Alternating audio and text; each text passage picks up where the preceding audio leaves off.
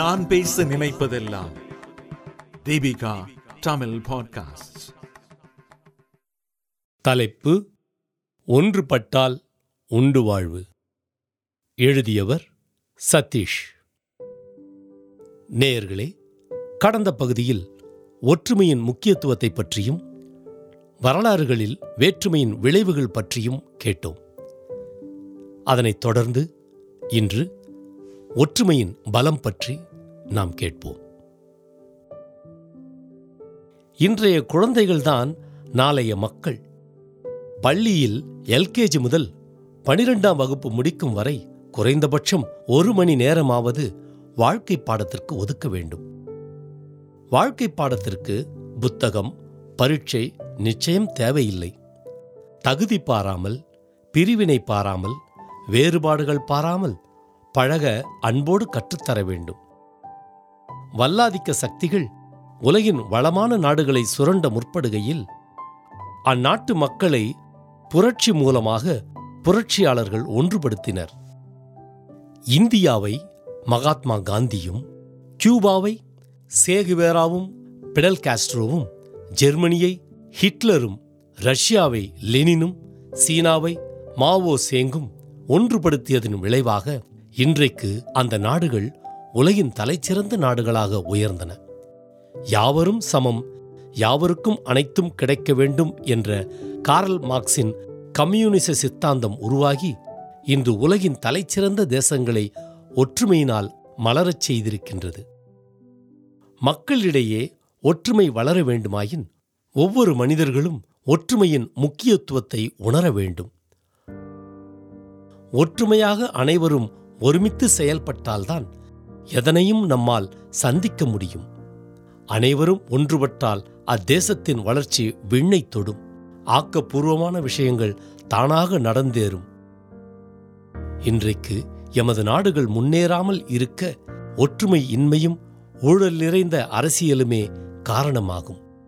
புரட்சியாளர் அம்பேத்கர் தொகுத்தெழுதிய இந்திய அரசியல் அமைப்புச் சட்டம் ஆர்டிக்கிள் பதினைந்து சொல்லுவதின்படி பார்த்தால் இனம் மொழி மதம் ஜாதி பாலினம் இவற்றை கருத்தில் கொண்டு எந்த ஒரு மனிதனையும் ஏற்றத்தாழ்வு பாராட்டுவது தடை செய்யப்பட்டுள்ளது என்று அறிவிக்கிறது.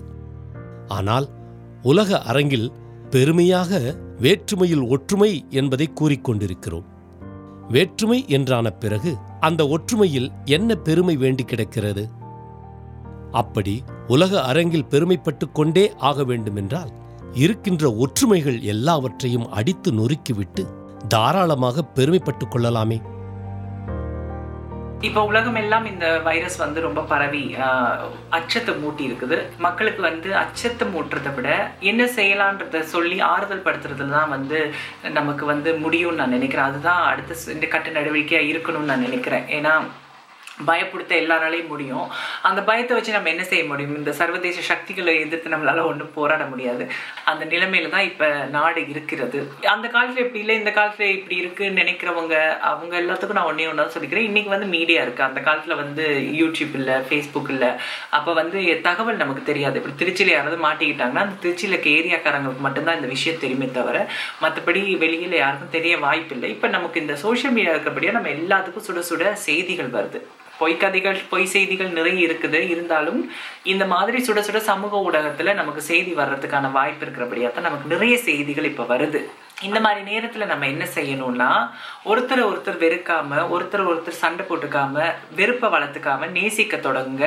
ஏன்னா இந்த மாதிரி நேரங்கள்ல தான் வந்து சண்டைக்கு அதிகமான ஒரு வாய்ப்புகள் இருக்குது. ஒரு மனுஷரை மனுஷர் வெறுத்து மாறி மாறி வெட்டி கொத்துக்கக்கூடிய வாய்ப்புகள்லாம் இந்த மாதிரி சுச்சுவேஷன்ல தான் நிறைய இருக்கு. அதால ஒரு இனத்தை ஒரு இனம் வெறுக்காம ஒரு மதத்தை இன்னொரு மதம் கேவலமா பேசாம ஒரு மனிதரை இன்னொரு மனிதர் கேவலம் பேசாம அன்பு மட்டுமே கொடுங்க. அன்புன்றது வந்து நம்ம இனம் மொழி நிறம் எல்லாத்துக்கும் மேற்பட்டது தான் அன்பு. அந்த அன்பை மட்டுமே கொடுங்க. உங்களுக்கு பிடிக்காதவங்களுக்கு கூட ஃபோன் பண்ணி அன்பாக பேசுங்க. இந்த நிமிஷம் தான் நம்ம மனிதர்களாக ஒன்று சேர்ந்து நிற்கணும் கை கூட்டி நின்னா தான் நம்ம இந்த மாதிரி ஒரு பெரிய ஒரு விஷயத்தை நம்ம எதிர்கொள்ள முடியும். அதை நீங்கள் மனசில் வச்சுக்கோங்க. அது என்னுடைய தாழ்மையுடைய தாழ்மையான ஒரு வேண்டுகோளாகவும் இருக்கும். அதான் என்னோட கேள்வியாகவும் இருக்கும். ஏன்னா நம்ம எல்லாருமே சேர்ந்து ஒன்றாக சேர்ந்து பிரார்த்தித்தால் நம்ம ஒன்றாக சேர்ந்து கை கொடுத்து நின்னோன்னா ஏதோ ஒரு பாசிட்டிவ் எனர்ஜி மூலியமாக ஒரு நல்லது நடக்கும். ஸோ அதால் எல்லாருமே மனதில் தூய்மையை வச்சுக்கோங்க. இந்த பூமி நல்லா இருக்கணும்னு கடவுளை வேண்டிக்கோங்க. நம்ம எவ்வளோ பாவம் செஞ்சுட்டோம் இந்த பூமியில். மண்ணுக்கு நம்ம எவ்வளோ துரோகம் செஞ்சிட்டோம் அந்த மண் வந்து நம்மளை கண்டிப்பாக அதுக்கு பழிவாங்கத்தான் செய்யும். அதை தான் நம்ம அனுபவிச்சுட்டு இருக்கோம். நம்மளால் முடிஞ்சது மன்னிப்பு கேட்டுட்டு மீண்டும் ஒரு புது வாழ்க்கையை தொடங்கத்தான் நம்மளால் முடியும். அதால் இதுக்கு மேலே இந்த மண்ணுக்கு பாரத்தை கொடுக்காம நம்ம நல்லதை செய்ய தொடங்குவோம். அதான் என்னோட கருத்தாக இருக்குது ஒருத்தருக்கு ஒருத்தர் மிகப்பெரிய உதவியாக இருங்க. ஏன்னா நான் சூப்பர் மார்க்கெட்டுக்கெலாம் போனால் எனக்கு வயது இருக்கு. நான் யங்காக இருக்கேன். ஓகே நான் போகிறேன் பொருட்கள் அள்ளிட்டு வரேன். ஆனால் வயதானவர்கள் எல்லாம் வந்து எப்படி அவங்க வாழ்க்கையை சமாளிக்க முடியும்? அதை நினைக்கும் போது ரொம்பவே கஷ்டமாக இருக்குது சில வயதானவங்களாம் சூப்பர் மார்க்கெட்டில் பார்க்கும்போது ரொம்ப ரொம்பவே கஷ்டமாக இருக்கும். அவங்க அந்த உடம்பு முடியாமல் அந்த சாப்பாடு சாப்பாட்டு ப பொருட்கள்லாம் வாங்க வரும்போது பார்க்க ரொம்பவே கஷ்டமாக இருக்குது அதால் முடிந்த அளவுக்கு வயதானவர்களை நினைத்து பார்த்து எல்லாருமே எல்லாமே அள்ளிட்டு போகாமல் கொஞ்சம் விட்டு கொடுத்து வாழுங்க. கண்டிப்பாக உதவி புரியுங்க. இந்த மாதிரி நேரத்தில் ஒருத்தருக்கு ஒருத்தர் நம்ம உதவியாக இருந்தால் தான் நம்ம வந்து மனித நேயத்தை காட்டினா தான் நம்ம இந்த மாதிரி ஒரு பெரிய ஒரு கஷ்ட காலத்தை நம்ம வெல்ல முடியும். அதான் என்னோட கருத்து. ஒரே நாடு ஒரே மொழி ஒரே குடும்ப அட்டை ஒரே தேர்தல் ஒரே தேர்வு ஒரே வரி என்று எல்லாவற்றையும் ஓர்மையை நோக்கி மூர்க்கமாக நகர்ந்து கொண்டிருக்கின்ற இந்த அரசுக்கு உண்மையிலேயே இந்தியாவை ஓர்மைப்படுத்துகிற நோக்கம் இருக்குமென்றால் ஊர்த்தெரு சேரி என பிரிக்கப்படாத ஒரே கிராமத்தை அல்லவா நிர்மாணித்திருக்க வேண்டும்? ஊருக்கு ஒன்றும் சேரிக்கு ஒன்றுமாய் இருக்கின்ற சுடுகாடை அல்லவா ஒழித்திருக்க வேண்டும்? எல்லாரும் ஒன்றுதான் எனும்போது யாரும் யாரையும் திருமணம் செய்து கொள்ளலாம். தடுப்போருக்கு கடுமையான தண்டனைகள் வழங்கப்படும் என்று தனிச்சட்டம் அல்லவா இயற்றியிருக்க வேண்டும்?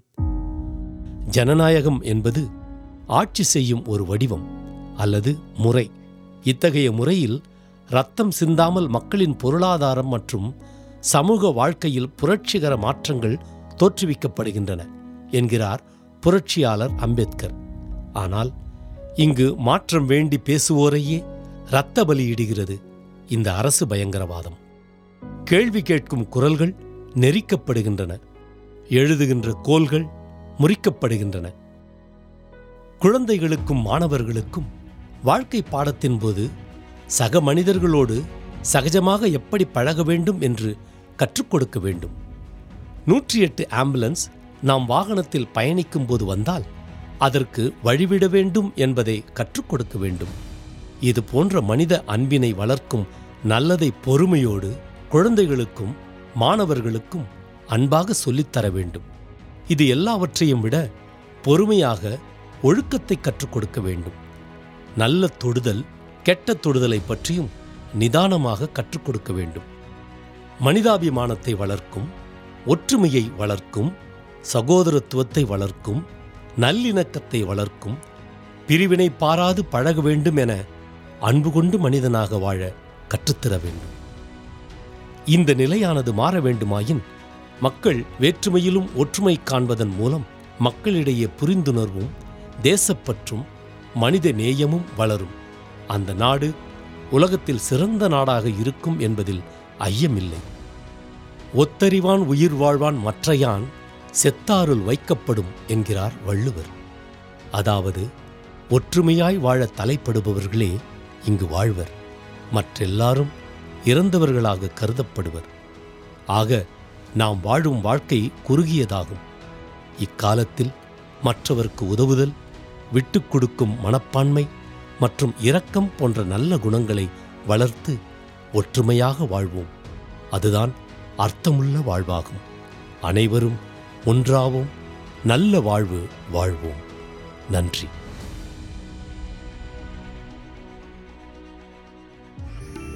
இந்த வலையொலியை தயாரித்து வழங்குவது தீபிகா ஊடக மையம் இணைந்து வழங்குவது அரும்பு பதிப்பகம் மற்றும் டொன்போஸ்கோ கல்லூரி சென்னை குரல் வடிவம் ஏடி சாண்டோ ஒலி வடிவமைப்பு வின்ஸ்டன் மீண்டும் மீண்டும் கேட்கத் தூண்டும்.